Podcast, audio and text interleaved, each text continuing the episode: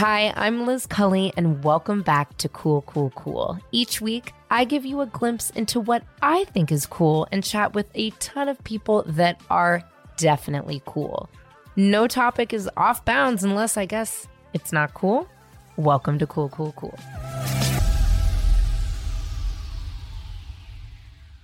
So today's episode is really, it's something. Quei Tann is somebody that was on my previous podcast. She is an incredible actress, now comedian, which we'll very much get into, podcaster. I was on her show, Series Regular. I mean, the research was out of control. We will talk about that today. But what I love about Quei is that not only is she really, really talented, but she's also really smart. And she does not let me get away with a goddamn thing. And we cover everything today. We cover the SAG strike, how she feels about it as an actor, what she's kind of having to do from a work perspective, her process for comedy. It's definitely a fun episode. And I really, really recommend you check out our episode, but also her other episodes with some great actors, because she is something else. Is it sound still good? Because I turned on the air because I'm hot now that I'm looking at you. I'm hot. You better quit it. I know I'm not your type, but a girl can dream. Oh, and I would be your type, but too bad that I transitioned. I'm not a black man who plays sports. Oh my, you're stupid. And if that was the case, you would have left your wife for me. Oh my God, you're so stupid. I swear to God. You, first of all, we have to because hopefully my full interview with you on Series Regular is coming out. Your original trailer drop was so good because you left us all like I don't know. You could potentially go work at the CIA. Like your deep dive was out of control. I'm sorry, you said CAA and not CIA. I did? You did. I definitely thought I heard what I heard. Well, you could work at CAA too. I hear they're hiring. People are dropping like flies over there. Oh. Wow. No, I was shook. How did you, what is your investigation, tactics on the guests on your show? Okay, so I love that you're asking this. Amazing question. So my background is as an actor. And as an actor, what I want to do is I want to do as much research about whoever I'm playing and use that so that I have all these different things to pull from emotionally. And typically I'm playing imaginary characters or characters that were made up. And so what then I do is I research kind of the things I imagine about their life, where they went to school or what their dreams are. One of the last characters I played in a movie I did for Blumhouse, I was okay, well, this character, they keep writing that she likes fashion. So I'm going to say that she went to The New School. We talked about that because you also went to The New School. I sure did. And so, yeah, so I was okay, so she went to The New School. And then what are some fashion awards that she might want to aspire to, and I think CDFA is one of them. Mm-hmm. Rihanna won. Just happened last night. Oh, it did! Oh my gosh, it's so crazy! I'm bringing this up. I had no idea. And then I make a vision board and stuff. So my process of researching all these people up was that one, I really just had so much time on my hands because I, just an actor and I had some reserves at that time. And I started researching people early. I researched very quickly. And it was even. Yeah, because I begged to come. Just so the listeners know, Quei was who should come on my podcast? And I was me, bitch. And she was okay, fine. I got that slot. I thought that was so amazing. One, because I was told by my cameraman who owned the studio where I record at, they were saying that I should collaborate with some people who have podcasts. And I think that's a great idea. And you were saying that we could swap, and I'm happy to be swapping with you. Yeah, here we are. The swapping is great. And I have talked about your show. Well, I talked about being on your show on my Patreon because I do just episodes for the Patreon members. And then I've talked about you. I think the reason why it's good to work with other podcasters is because we do end up talking about our life. So that was a hilarious experience for me. Obviously, you were on Scissoring Isn't a Thing, so we've worked together in the past. But like, I think when your studio heads were saying, or whatever, guys who were very lovely, by the way, were saying that, it's because it is nice. Like, I have discovered so many podcasts by listening to people in, you know what I mean? Like interview podcasters. And quite frankly, like celebrities don't move the needle ever. Like you would think they do on podcasts, but they're pretty reserved. And I think a lot of times podcasters, they understand what people want to listen to. So that's why I was like, let me be on this show. Quei. Yeah. I mean, it was brilliant. I mean, honestly, your interview is totally one of my favorites, and it's because you're so funny. No, I was shook the whole time. I was like, am I going to get fired from my fucking job? You were so, but I mean, you're also an actor. Like, you're great because you played it straight. So I didn't know what in the fucking universe was happening. It's great. Give her a fucking Between Two Ferns. I'm telling you, you have to have a show. You are so good. You're so good. And I've seen the other interviews. Like, you are really great. This might be your thing, baby. This might be it.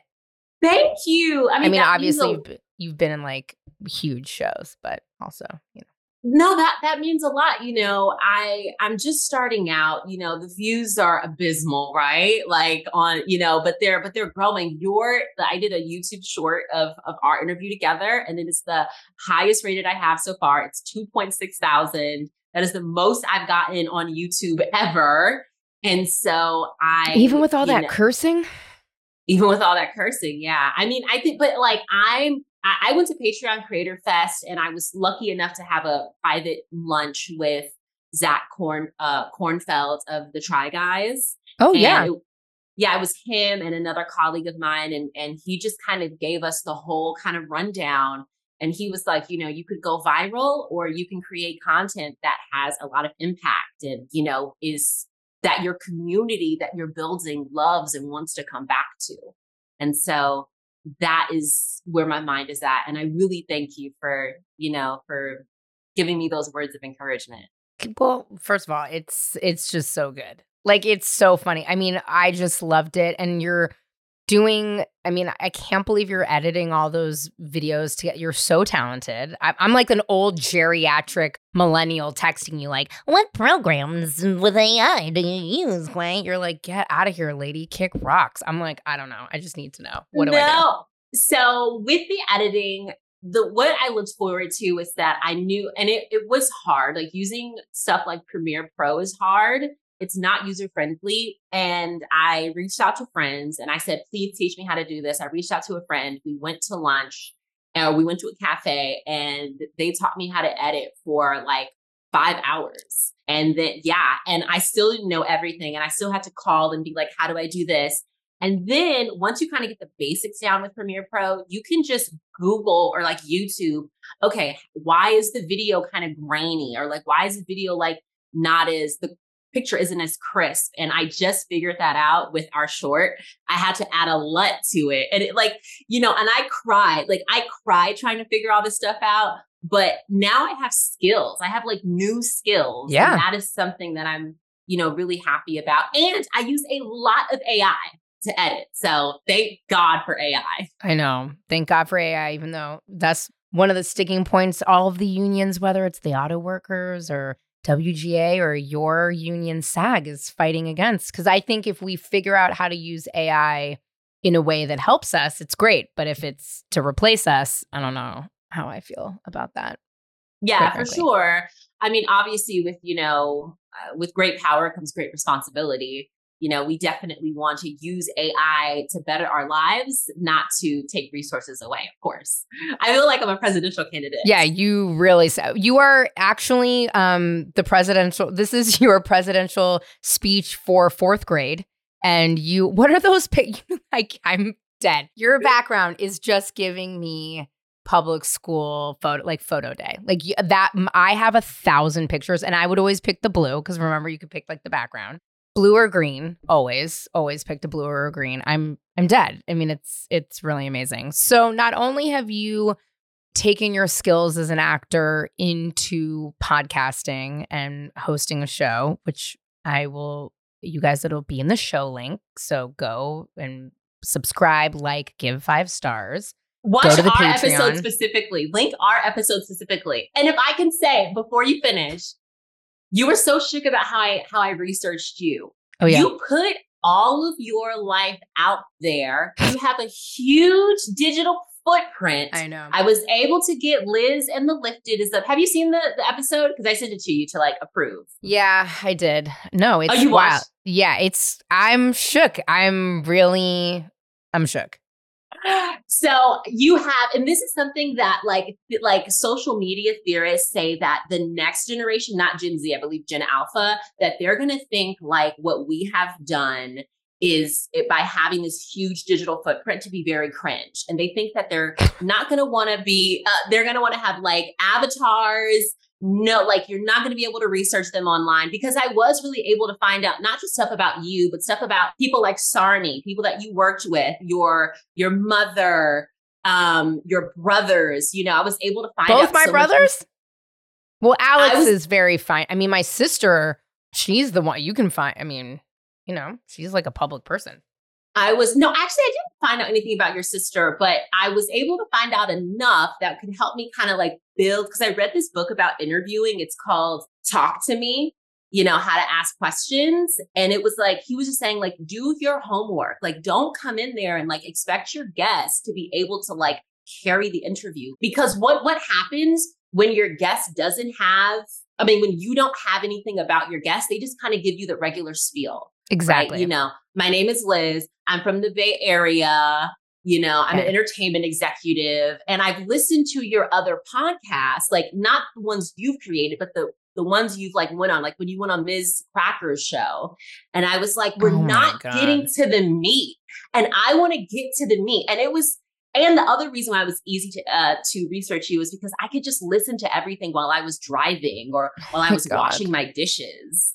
And what I is something? What? No way. What is something so annoying about me that I need to change on my shows? Because I know you'll tell me. What do I have to stop doing? Something that's so annoying. Well, yeah. I really want you to add the video component.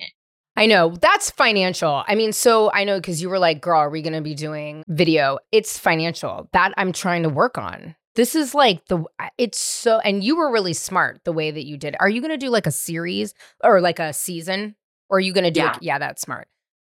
For me, it's been the video. I did it in New York. I rented a studio for a day. I did back-to-back interviews, which I think you no, you didn't do. You did one each day, or did you do back-to-back? I did one. I got, so with the place I was at, I was able to get 6 interviews for about $400, 6 2-hour interviews. And I had the whole month. 2 hours? 2 hours. That's that's way less expensive. New York was a grip.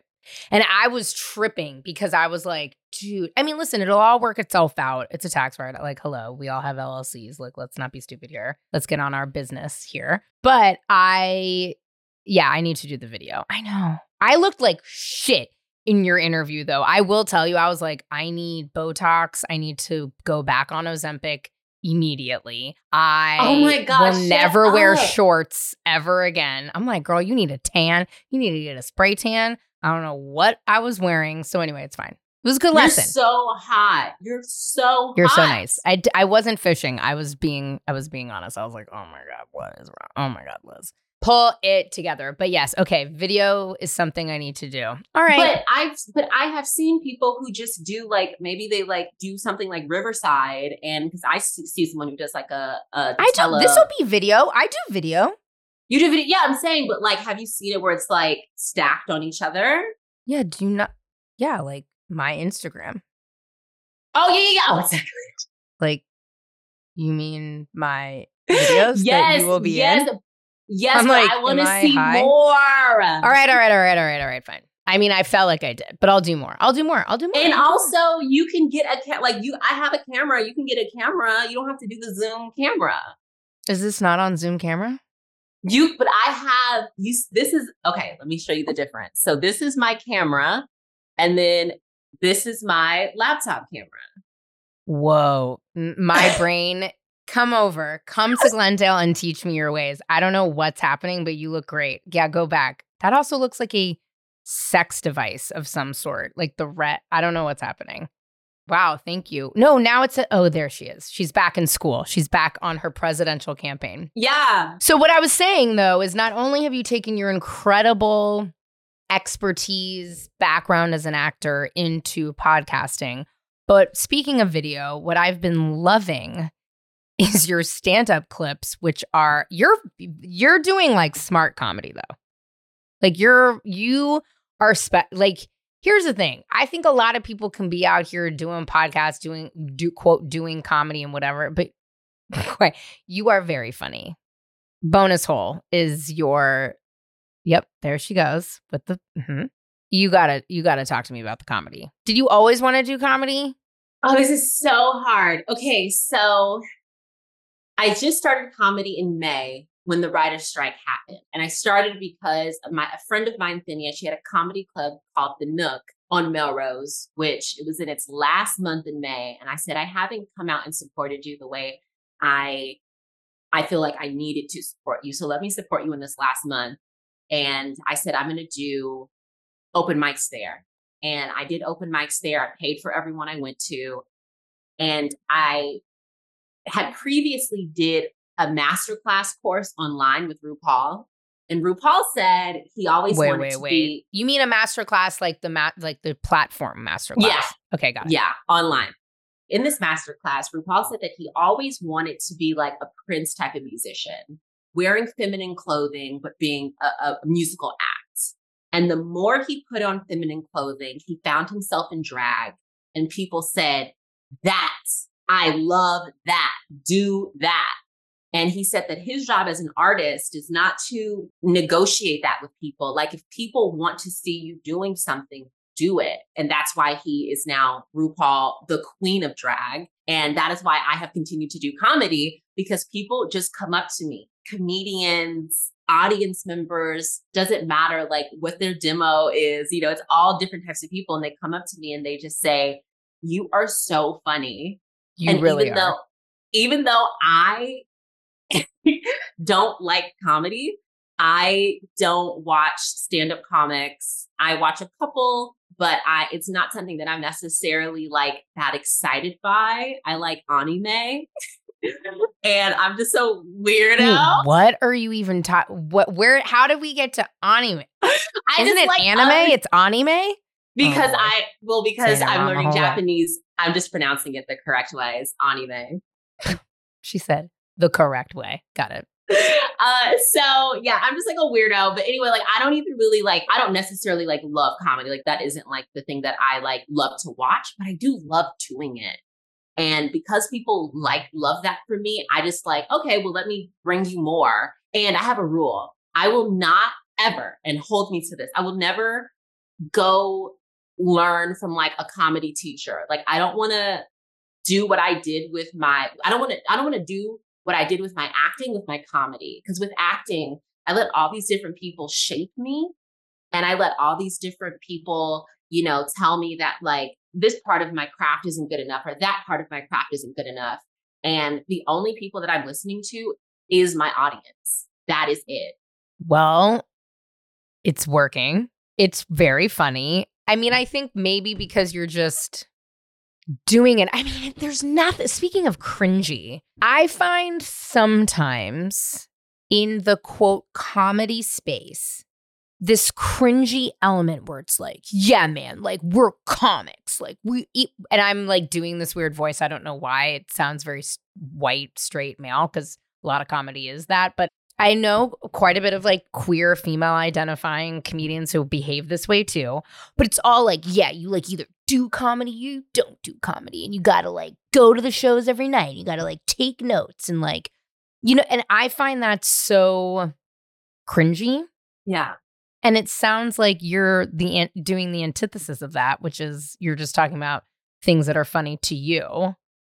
Uh-huh. And from what I've seen, it's typically a lot of your life and how, you know, or actually I'd love to hear from you. I don't want to tell you what your sets are, but it what I love about it and what I've really taken away from it is like, I just love how you talk about your own experience and kind of, you're sort of like, I mean, it's very smart. I feel like you're making fun of how people perceive other people, and sometimes that's you, but sometimes that's other people, or sometimes that's other things. Is that true? Or like, am I wrong? I take a lot of inspiration. First of all, I, you know, just as a transgender woman, I would never try to like run with the boys, right? So while I've seen a lot of other cis women, and I know a couple of trans women who try to like fit in with the guys, but like who I am as a woman and like, you know, my femininity is something I would never compromise. And I mean, I just couldn't, you know, people have definitely maybe tried to in the past. So I look at people like Z-Way who, you know, has, when she did her show, just maintained all of this femininity and what people see as like frivolous. And I just try to keep that, even when I'm talking about things that are, you know, sexual or stuff like that. So that's the first part. And then also, I just know that like people are going to find me funny. Like, I mean, I know that people are going to find, when I say people are going to find me funny, they're going to find, if someone's going to find me funny, it's going to be because I'm being true to who I am. And there's something that you said in our interview is that you said, I found out that the best character I could ever play would be myself. And I thought that was so, you did. And I thought that was so inspiring. I'm clipping it. I'm putting it everywhere. Take it. I'm putting it on a t-shirt. It's, oh shit. It's, merch. It's amazing. And so that is something that I've definitely applied to my comedy is just being myself and not feeling like I have to put on an artifice in order to like, I don't have to pretend to be Cat Williams or whomever, you know, even though, or Robin Williams, like those types of, like that type of positioning is very funny, but like people say that I'm funny all the time. So I don't have to try to be something I'm not. And then I think what I'm doing, and it is really interesting to hear someone analyze my comedy, you know, oh God. Because observing, not analyzing, observing. Sure, observe and notating. I think that my mind, when I'm making it, I'm within it. I'm making it from within. And I'm not looking at like how it will be perceived. What I am doing is that I'm following a basic comedic structure, which is like, set up and then surprise or set up and reversal. And then just saying honestly outlandish things. You're saying some real, I don't even know if they're out. I mean, yeah, they're outlandish, but they're true. Like it's very funny. Yeah. And I guess just what's the other thing? And just a really strong POV. Someone had said like what they really liked about my comedy when I auditioned for Flappers. And I have a show on the November 15th at the Flappers, and which is Jay Leno's comedy club in Burbank. And what they were saying was, what they liked about me is that I came on stage and I said that my POV is that I'm a transgender woman. And then I started talking about all the different things that kind of happened in my life and my viewpoint. And he was like, I like that. So I love it. Yeah. Have you met a lot of trans comics? Like, I don't know if that's like a whole subgenre that I know one. But I don't know many. Who? Ron Funches. It's not Ron Funches. Ron Funches had this person on their podcast, and now I'm forgetting. And I really liked the interview. I listened. I'm going to send it to you right now. What's their name? I'm telling you right now. I forgot. Look, this is called Do Your Research, Liz, before you interview someone who's amazing at doing interviews on Get Better Podcast. Hold on one second. Maybe y'all need to do a collab. I don't know. Maybe not, just because you're both trans. Who knows? Pink Fox. Yeah, I know Pink Fox. And I went to a lot of Pink Fox's comedy shows, okay, you know, before the strike and for a long time. And so I love Pink Fox. And I asked her if she would do my birthday show. That's when I first taped comedy for the first time. And I had recently went to one of her shows before then, because she's always like inviting me out. Comics are always going to be inviting you to something. And so I asked her, and she was like, sorry, I'm busy. And then okay, so we hate Pink. You love Pink Fox. I hate Pink Fox because you know I'm a rowdy guy. You want me to call Pink Fox? I'll call her. No, we don't hate Pink Fox. I would love to, I feel like, I've shown up for her a lot in the past. And now that I'm in this space, I really haven't heard from her. And maybe that's just because she's super busy, Maybe it's because she's super busy. No, but phones work both ways, right? So like after, she wasn't able to do my birthday show, I could have reached back out and said like, hey, what's up? Like, what are you doing? And I haven't done that either. So yeah, but I love Pink. She is definitely really successful in this space, particularly as a Black trans woman. I don't see many Black trans women as a stand-up comic. I do see a lot of white trans comics. I do see a couple of comics of, of other races, but not Black women, not Black trans women. No, neither do I. That's why, What's your feeling on like queer comedy as a genre? I love it. And the reason I love it is because I think that people like Dylan Adler and Pink Fox, are both really funny. And I'm able to kind of really see where they move and where they go. And there's something that Dylan Adler said in one of his comedy. He goes, "Hi, faggots." And that was really... That was really inspiring for a joke that I wrote. I just write stuff when I'm like around my house or whatever. And my joke is like, I'm what the transgender community calls AFAB, assigned fag at birth. And are there any other fags in the audience? Oh boy. This is what I'm saying. She out here naughty, naughty, naughty. So I'm like, oh, that's where we're going. I'm like, oh, Dylan, that's what you're saying. And so like, if Dylan is saying that, then I can like play off of that and build on that. And I don't have to like build everything whole cloth or kind of know like, oh, is it okay to say that? Or is it not okay? Cause like other people have done a lot of the like market kind of research for me. And then I'm able to just kind of, build on it because nothing is new under the sun. Fair enough. You talk a little bit about sex work in your comedy. Girl! I recently saw that you have joined OnlyFans, which I love, which I support. I recently had a friend of mine named Michelle Battersbury on this show. She created a platform similar to OnlyFans. We love it. We want everyone to be making money in a safe environment, and I want people to be cashing checks and taking coins. Are you excited about being on OnlyFans? She really did not do her research. I said, I am starting an OnlyFans at 50K. I saw that, but I didn't get it. Oh, like, we have to get to you to 50K followers. Yeah. Oh, I hate myself.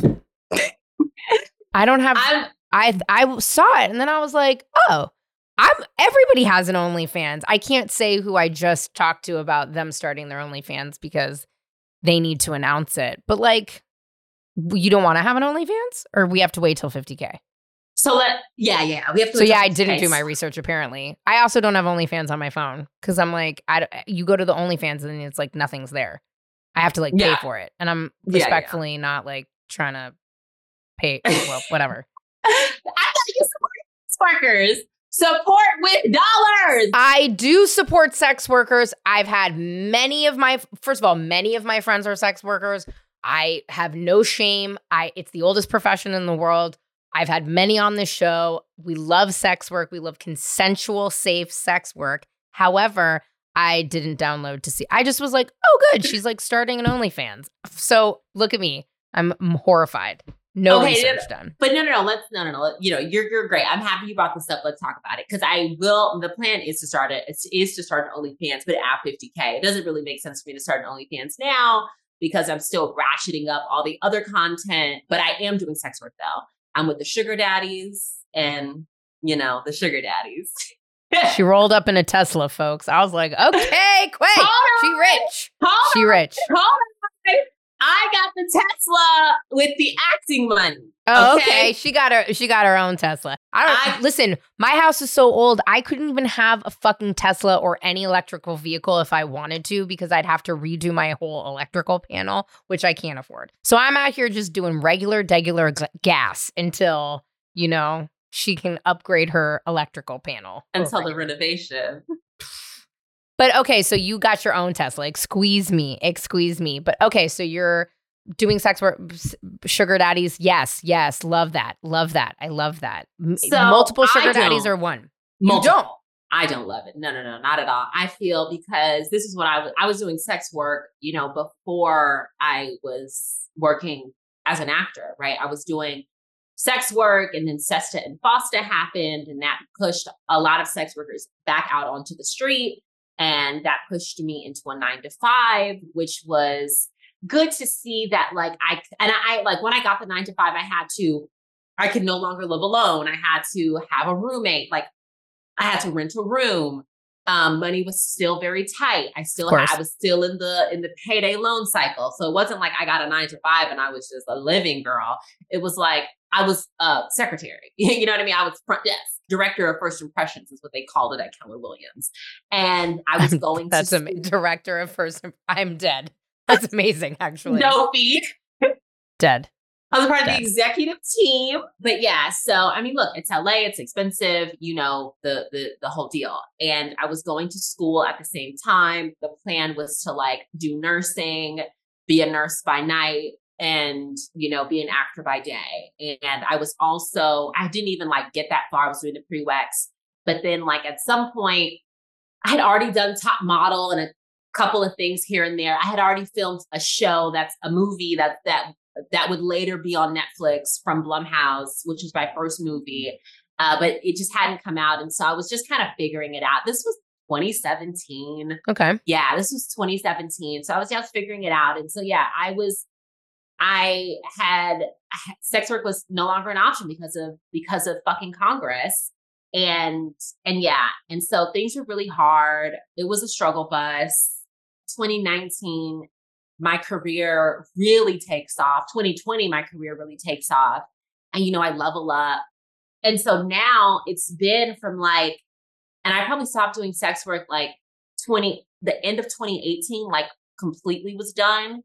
So like 2019, 2020, 2021, 2022, and then like most of 2023, I really worked a job that wasn't acting. And I hadn't done sex work in so long. And so my resume is an actor's resume. And I'm really out here, like in the lurch, like I'm out here not knowing how to make money because I had this career that is transferable to things like comedy and things like other types of content creation and on-camera talent, but those things don't make money right away, you know, or typically they don't make money right away. It's something that you have to really build towards over years, like I did with my acting, you know. It popped off in 2019. It didn't start in 2019. So yeah, so like I'm really figuring that out and I got to get the bills paid. You know, I'm driving for Uber. Yeah, of course. I'm driving for Uber. I'm driving for Lyft. You know, I'm dealing with these sugar daddies, but these freaking men are cheap. And a thing that I don't like about sex work is that all of it is based on your race. So much of it is based on your race. You know, sure. If you're seen as exotic, you might get a little more money your way. If you have hair that, you know, isn't kinky curly, isn't nappy, you know, you get a little more money comes your way. But these men are so, I mean, so disrespectful and it's really tough out here. And honestly, like I've only seen 2 sugar daddies since I've started back again. And I was speaking to this guy. Okay, let me tell you what happened. You're going to gag. And I talked to my therapist about this. I was speaking to this guy. His name is Michael. And like you said, ain't no fucking a legend because this is what happened. I was speaking to this guy, Michael, who I wasn't speaking on any sugar daddy stuff. This is a guy who's been a fan of mine for a long time. He had come to like my comedy show and different stuff like that. And he's the older, younger. We're around the same age. Okay. We're around the same age. And he would get at me and he would holler at me. And I was like, it's just not going to happen. You know what I mean? It's just not going to happen. Okay. But that didn't stop him from trying. And so I was speaking to him before I like went on Seeking and all of that stuff. And I was like, hey, I'm looking for a job. I was speaking to him in person because I ran into him at a trans strip club night and people invited me out. I wasn't performing. I was friends with 5 years after a comedy show. And he was like, oh, I'm actually a job recruiter. I work for this place. I work for that place. And we were in the DMs. He was like, yeah, you should do copywriting. You should be a copywriter. He was like, you're so funny. Like, put this together, put that together. Which, by the way, all true. You think I should be a copywriter? I did a lot of copywriting to make money. Okay. Yeah. Well, I will definitely. I mean, yeah, it's not a ton of money, but I used to help people with their websites and their social because I needed fucking money. Okay. And I had 1,000 restaurant jobs, and you know what I mean? Okay. Yeah. So I'm going to bring that in. So he sends me a link, and it's a link about this guy talking about how to copyright. And not only is he an Andrew Tate stan, the guy in the video he sends me, but he went through Andrew Tate's masculinity program. Just shook. Just off that, I'm shook. So then I'm like, okay, yikes. My God, what? I know. I'm like, yikes. And anyway. Yikes, yeah. And then so I'm like, maybe he didn't watch the video, but whatever. So anyway, I'm just trying to make some money. Long story short, he ends up calling my fucking Google Voice number that's like listed on my sex worker shit. Oh, and he's like, hey, this is Michael, da, da, da, da. And I don't know who this is. And I'm always like, okay, send me a photo. I need to know what you look like. I do a whole verification thing. And it's the fucking guy. And it's him. It's the guy who is literally supposedly supposed to be helping me with a copywriting job. He sees me. And mind you, all this is happening at the same time when I'm literally on my Instagram like, I am fucking drowning. I don't know how I'm going to pay my bills. Like fucking SAG and the AMPTP is fucking me over. They're sending me dues when we've been on strike for. Which is crazy. Which I do want to talk about. Which is like really, really. I mean, and that's like the larger thing, right? Is like you're being barred from working and you were building a career and it just stops. And I think people aren't talking about that enough, quite frankly, but continue. All right. So Michael hits you up. So he hits me up and I just block him. And then then he hits me up again makes a whole new number. And I just block. Stop it. I swear. I just block him again a second time. He then calls me from a third number. I'm like, enough. And I go to my DMs and he's messaged me as we've been talking about trying to get me a job in copywriting and working for his company that he's a job recruiter for, the company he works for. He goes, hey, sorry to be a nuisance, but I'm just following up on coming to fuck you. It was never going to happen. Oh, God. I'm sorry. With or without. Never gonna get it.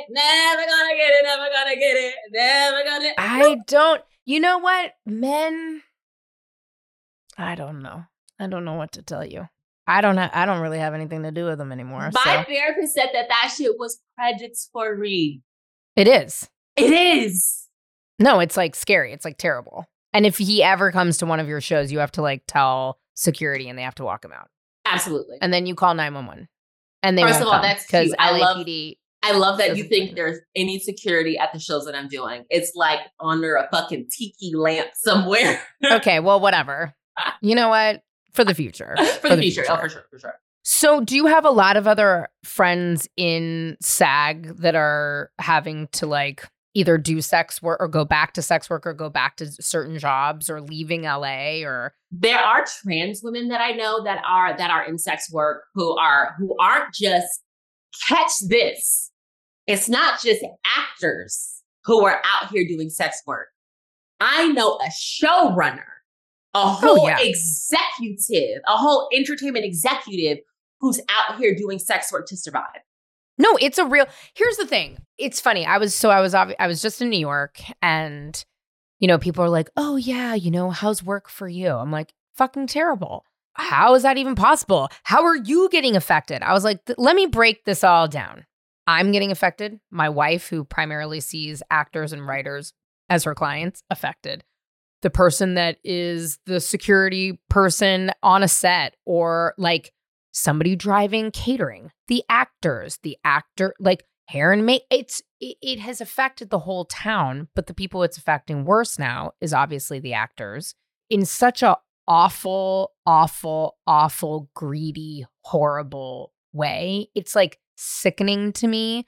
I just want it to be over with, quite frankly. I obviously want the actors to get what they deserve, and they're grossly underpaid. And I think people have such a warped reality of Hollywood and actors and how people make money. Back in the day, before streaming, like you could do, you know, be a guest star on a show and still see a little bit of money from that. You know, you would do it a lot if you were lucky and you were working quite a bit, but you would get a check for like how $1,000 a year, you know what I mean? Like for whatever your day, even as a day rate or whatever it ended up being, right? And if you were lucky and you got as a series regular, or if you, you know, the show was syndicated in a lot of markets, like obviously those things would change. But now I'm just like, it breaks my heart because I'm like, you know, and then like the TikTokers getting acting roles kills me even more. Like it just, it really feels like a broken system and a broken profession. Do you agree? I agree, right? I think an actor is up against a lot in a regular season when there is no strike. And I've been able to get like one job a year that can pay the bills. So maybe that's American Horror Story. Maybe that's a show Maybe that's the Ryan Murphy show, or maybe that's a show I do with Tyler Perry that I'm able to do once a year, right? And and I can stretch that out for a year. And that's typically what I do. I like take those resources, I stretch them out for a year until I get to my next job. And I was saving as well. You know, I really wanted to buy a house, and I still will buy a house. I want to buy I will. Yeah, I will. I know you are on this journey, and like, I look up to you so much because you're able to like, I'm also old. I'm old. I know, but it's something for me to look forward to, right? To look forward to like, yeah, having, you will. Yeah. I would be okay. I mean, I want more, but I would like, honestly, I would be fine with just like a 1-bedroom house. Like I'm a single person, and just to like have that and to not have to worry about the instability of like the renting housing market. Sure. All the bullshit that comes with it, like me and my fucking building manager getting into it, and just all the fucking shenanigans. And so, you know, I was saving for that, but not only did I have to touch what I had to stretch for that whole year, because it has been a year since I did the Ryan Murphy show, but I had to go into my Roth. I had to go into my investments. I had to, you know, I really have seen my savings dwindle, so much so that I'm like, okay, girl, you have to do sex work and drive Uber. You know, it's not like, it's like, you know what I mean? And like start applying for jobs. Like it's definitely really, really tough out here. And it sucks because it was like, I was really close to making something happen. But that doesn't mean you can't pick it back up. That's true. You have a lot of connections. You've done a lot. I think your podcast is so great and is such a great calling card for something. Like you've been doing the comedy, like you might be now starting to look at different roles. Cause I mean, I assume, and maybe I'm wrong to assume, but when the strike ends, will you go back into acting immediately? I will go back into acting. Okay. Thank God. Cause I mean. Yes. So I will definitely go back into acting. The only thing is like, I've been really outspoken right now. And I wonder, you know, how people, and I've also like said things that, right, like I've been like saying the N-word, and I've been saying fag, and I've been saying this and that. And I mean, in your comedy, in my comedy. Right. But I've also have spoken against the union. I've criticized the union leadership. And again, I will say, I am not against the union. I am the union. The union is not people who were able to put themselves into position of power. It is all of us, a collective. And I believe I have the right to, you know, I believe I am just in critiquing us, particularly when I feel like we're being harmed. But I'm interested to see like what is going to happen. We have seen in our industry, a lot of people lose work opportunities who have spoken on what is happening in Palestine. We have seen people be demoted or whatever. And so I'm curious to see how that all shakes out when everything, I mean, we've also just seen people also curse out the AMPTP and curse out CEOs. So I'm interested to see like what happens, you know, and then also like. Me too. Yeah. And then also what happens when like I'm out here talking about, yeah, I was doing sex work and other people are doing sex work and I'm talking about starting an OnlyFans. Like, how does all of this play into, you know, the work that you book? I'm curious to see like what happens with all of that. Well, listen, I think it's every time. I think people, you know, there was a lot of people before us who were talking about having abortions or like maybe they had HIV or maybe they stole something. I mean, you have Julia Fox out here talking about constantly how she like stole hella shit from Bloomingdale's and Bergdorf's and like, you know, whatever. And again, she's a white woman, so she comes with a lot of privilege and she's like, she's talking about some pretty buck wild shit though. You know what I mean? In mainstream interviews like Good Morning America, Vanity Fair, Lie Detector. Like it's not like like random, you know what I mean? And she's still booking shows. I mean, you have Billy Porter talking about having, you know, living with HIV for 20 plus years. You have people, I mean, I don't know. I hear you. I think a lot of people have made a lot of quote confessions and over the years, it's like what we all think is shocking or less shocking. I think I know a lot of people who do sex work. I think the great thing about OnlyFans is that it kind of showed for a lot of us, like, motherfuckers need to be making money. I also like look at some of these girls on Instagram who have like 5 million followers and they're damn near motherfucking naked. And in my mind, I'm like, I hope you are making these motherfuckers pay you. Somebody just asked me to show them my belly button on Cameo today. And guess what? You know what my wife said? She said, no. Don't try to trick my wife into doing sex work for like $10 on Cameo because I'm not really famous, so my Cameo prices are pretty low. You better pay me real money to see my belly button. You know what I mean? Your wife better pimp you out. I know. I hope so. I try to make a sunroom of my feet. No money. Nobody cared. What's a sunroom? That's my friend's app. It's like kind of a more like, quote, classier. Oh. OnlyFans. Oh. But I did a whole one of my feet. Nobody cared. Oh, wow. Oh my gosh. So interesting. Yeah. So I don't think there's anything. Listen, I think like, again, I remember back in the day when Playboy was a big deal. Now, like, who gives a shit? Fucking Kim Kardashian showed her puss all over fucking Playboy and she's doing just fine. It's like, whatever. To me personally. However, I'm with you. It'll be really interesting to see who works, who doesn't, who has criticized CEOs publicly and is fine. And, you know, is Ted Sarandos going to hold everyone accountable? I mean, listen, we saw with Dave Chappelle, not a lot really. I mean, he's just fine. A lot of people were very offended by his comedy. A lot of people didn't want to work at Netflix or they didn't want to, you know, subscribe to Netflix or, you know, there was a lot of protesting happening, but like, you know, I think people thought Dave Chappelle would be, quote, canceled, and he certainly was not. He's also famous, but... Yeah, I think there is, like, an insulation of power that you're insulated when you have power, be that fame, whiteness, being a man, like, whatever it is. Yeah, for sure. For some of us that are kind of just, like, down the line, right? Like, there are some certain actors who have, you know, who are really upset with me because I've criticized the union. You know, so I don't know how other people feel about that. I think a writer may have like chimed in as well. And he was, because someone said like they were doing the same thing with the WGA. Because I was saying like because SAG sends us this stuff and they say, don't believe anything you read online. Only believe it if it comes from us. And I said, that is giving Scientology to me. That's literally what they do in Scientology. They say, when people say Scientology is a cult on Google, that is suppressive stuff that is sent to, you know, attack the church. I only believe what's happening internally.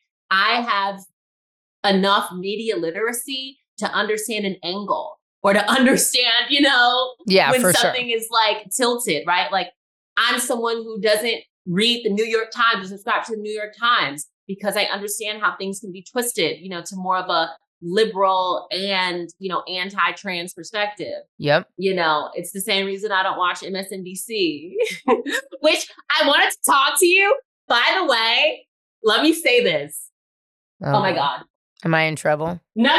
I don't really watch MSNBC either, but let's hear it. Let me say this. So I recently saw Amanda Seals perform at Patreon Creator Fest, and she was amazing. Great comic. I love her. I actually am going to continue to study her because she's someone who went from acting to comedy to content creation, and I think she's done an amazing job at it. And it was interesting because she has been arguing back and forth because there are a lot of young people or younger people who will not be voting for Joe Biden in 2024. And they're either just not going to vote at all, or they're going to write in Cornel West. I didn't vote for Joe Biden in 2020. I definitely won't be voting for him now. And it was, and what she was saying was that, you know, it's really important to vote. And she said, the reason why we don't want to vote is because we were so privileged to have the first person we ever to vote for was Obama. Mm-hmm. At that moment, the lights just went on. We believe Obama is one of the most corrupt, one of the most insane politicians to ever hold office. Someone who... You? Yes. Leftist Obama, Barack Obama, who deported all of these people, who funded war, who has flip-flopped on so many positions. No, we are not liberals. You know, it's like, I feel like the entitlement to the liberals' entitlement to a leftist vote is insane to me. It's like, we do not want liberal people to hold any power. We only want people who have a true leftist politic to hold power. And I would never co-sign. And there's so many other young people or people who hold my leftist type of politic, who would never help, you know, align ourselves with anything like that. I would much rather see actual progress. You know, when people say, you know, you have to vote for the lesser of two evils, that other evil would have to be Satan, his white devil motherfucking self. But are you concerned at all if Donald Trump somehow becomes president again? Would that be concerning to you? I would never want a liberal to hold any power. Interesting. I would never want a liberal to hold any power. Even with Republicans somehow really going after like trans, queer, women's rights. Whatever. It's not whatever. Obama had the opportunity to do exactly what Trump did. He had the opportunity to institute Merrick Garland in the Supreme Court. If you really care about women's reproductive rights, let's see it. You know, right. Obama could have influenced Ruth Bader Ginsburg to step down. These are liberal people who have held on to positions of power for so long. Liberalism is what allowed for Roe v. Wade to be overturned. It is not a leftist ideal. Liberals have been in power, and that is what they've done with it. To me, that is not a solution. And aligning ourselves with that, leftists aligning ourselves with that, just would not make sense. It just wouldn't. And is there anyone that's currently not like trying to go for either party or third party nomination that you think has? Oh no, third party is not that's a pipe dream. What I want is for liberals to lose all power and for leftist candidates like Cori Bush, Ilhan Omar, AOC to be able to run and to fill out these, you know, to really just take over the Democratic Party. And I feel like if we're going to, you know, It is our job as leftists to just show up for those candidates and those candidates only. But if we keep showing up for, you know, the Nancy Pelosi's of the world and the Chuck Schumer's of the world, we're just going to keep getting more of that. Hopefully younger and not about to, you know, die in office. Listen, I recently have become more involved in politics as a whole, a political pack versus a party, which is more comfortable for me, looking at how I can support predominantly more queer women, non-binary, and folks of color, because a lot of that all is tied together. But I have never felt more discouraged, sad, scared ever for America. I think you are not wrong. I think that the blind liberalism, but also the blind conservatives movement, like, is very scary.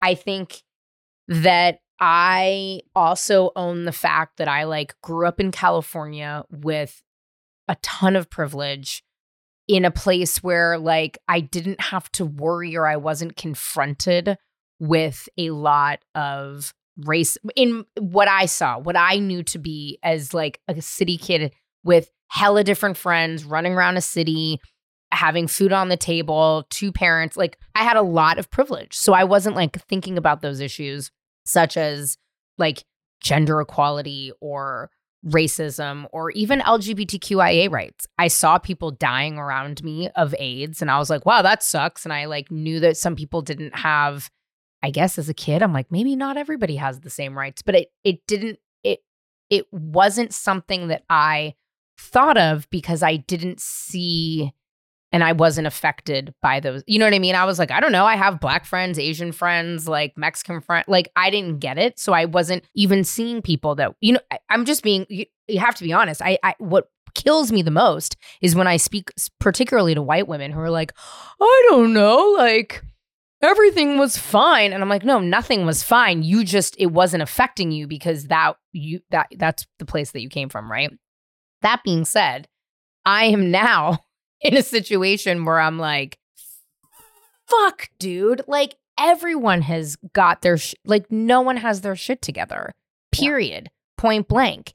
And I think if we're even looking at, like, the awful things that are happening in, like, all of a sudden what we have TikTokers that are fucking, you know, they know everything that's ever happened in Israel and I'm like, you don't, what the fuck, you guys? Like, I do think the internet has made it so that everybody has a voice, and that is not necessarily a great thing. It is, right? Freedom of speech. But at the same time, it's like what we're seeing, what we're being served. You mentioned the New York Times, super, like, very problematic. You know what I mean? I think it's, what I would add about TikTok, though, is that there are some people that are there on the ground in the Middle East who are speaking about what is happening there. And, like, so if you're going to listen to someone, maybe the people that, and you can hear the bombs going off in the background. Yeah, of course. I think those people might be a little credible. But yeah, you know, others, you might want to check your resources, check your, I don't know, your whatevers.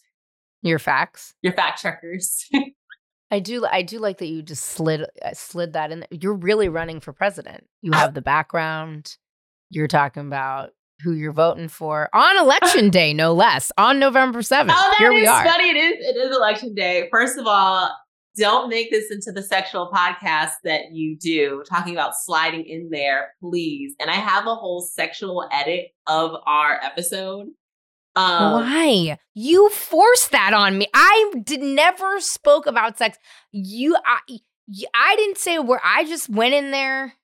I didn't talk about acting, I guess. I don't know. You God knows. I have all I know is that I really need my health insurance and I really need my job. I've worked for almost 20 years to get this job. Please don't make me lose my job. That's all I care about. Okay. And you messaged me. You said you're very nervous about our interview that's coming out. I am. I am very nervous about it. But other stuff of you saying, like, eating and... Oh, I don't care about that. Are you sure?